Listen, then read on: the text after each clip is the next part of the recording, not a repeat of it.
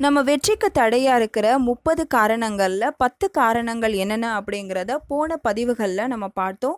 இப்போ அடுத்ததாக பதினோராவது காரணம் என்ன அப்படிங்கிறத பார்க்கலாம். மனிதனை செயல் புரிய தூண்டும் சக்திகளில் மிக அதிக சக்தி வாய்ந்தது இந்த பாலுணர்வு அப்படின்னு சொல்கிறாங்க இந்த பாலுணர்வு அதிகமான சக்தி உடையது அப்படிங்கிறதாலேயே இதை கட்டுக்குள்ளே வச்சு நல்வழிப்படுத்துறதும் ரொம்ப அவசியமான ஒன்று அடுத்ததாக பன்னிரெண்டாவது காரணம் லக் பேஸில் நான் ஜெயிச்சு வந்துடுவேன் அப்படின்னு நினைக்கிறது. அதாவது சூதாட்டத்தில் பணத்தை இழக்கிறது சூதாட்டம் செய்கிறது நமக்கு லாட்ரி அடிக்கும் அப்படின்னு சொல்கிறது கேமிங் பண்ணுறது இந்த மாதிரி தவறான முடிவுகளை எடுத்து தவறான வழிகளில் பணத்தை இழக்கிறது இல்லை பணத்தை சம்பாதிக்கிறது.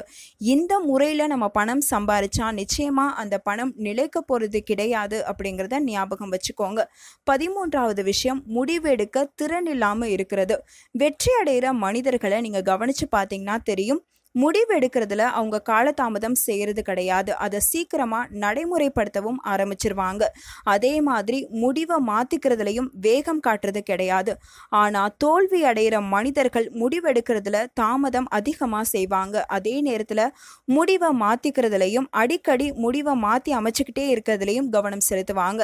ஸோ நம்ம தோக்கிறதுக்கான காரணங்களில் இதுவும் ஒன்று நாம் அடுத்ததாக தோக்கிறதுக்கான காரணம். அதாவது அந்த பதினாலாவது காரணம் என்ன அப்படின்னு பார்த்தீங்கன்னா பயப்படுறது. எதுக்கெல்லாம் பயப்படுறது அப்படின்னா நம்மக்கிட்ட காசு இல்லையே நம்ம ஏழையாக இருக்கோமே அந்த வறுமையை நினச்சி வர்ற பயம்.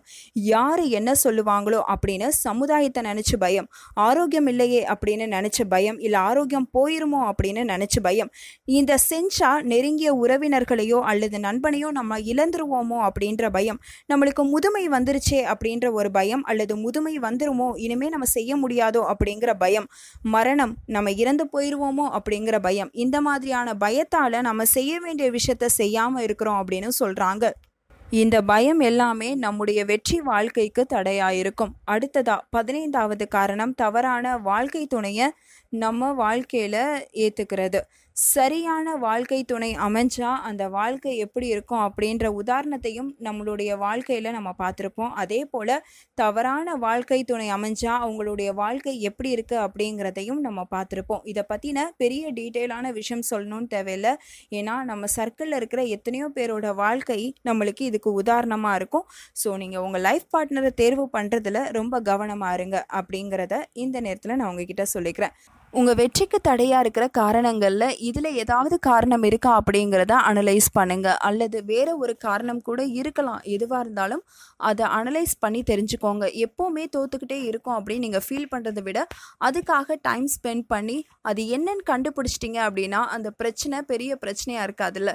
ஒரு பிரச்சனை பெரிய பிரச்சனையாக எப்போ இருக்குன்னா அந்த பிரச்சனைக்கான காரணம் என்னன்னு தெரிகிற வரைக்கும் தான் அது பெரிய பிரச்சனை. அதை கண்டுபிடிச்சிட்டோன்னா அந்த பிரச்சனையில் பாதி பிரச்சனை சால்வ் ஆயிடுச்சு அப்படின்னு தான் அர்த்தம். மீதி பிரச்சனை பிரச்சனையை ஈஸியாக நம்ம சால்வ் பண்ணிடலாம் அண்ட் இன்னொரு விஷயத்தையும் மறந்துடாதீங்க மனிதனாக பிறந்தால் தவறு செய்கிறது அப்படிங்கிறது ரொம்ப இயல்பான விஷயம்தான். ஆனால் அதை திருத்திக்கிட்டு நம்ம கடந்து போய் வெற்றி அடையணும் அப்படிங்கிறது தான் அங்கே முக்கியமான விஷயம். இந்த ஒரு நிலையில் நீங்கள் இக்கட்டான சூழ்நிலையில் இடர்பாடான நிலையில் இருந்தாலும் சரி அதை நீங்கள் சமாளித்து முன்னேற முடியும் அப்படிங்கிறத மட்டும் மனசில் வச்சுக்கோங்க. எந்த சூழ்நிலையிலையுமே நம்பிக்கையை கைவிட்றாதீங்க. நன்றி. வணக்கம்.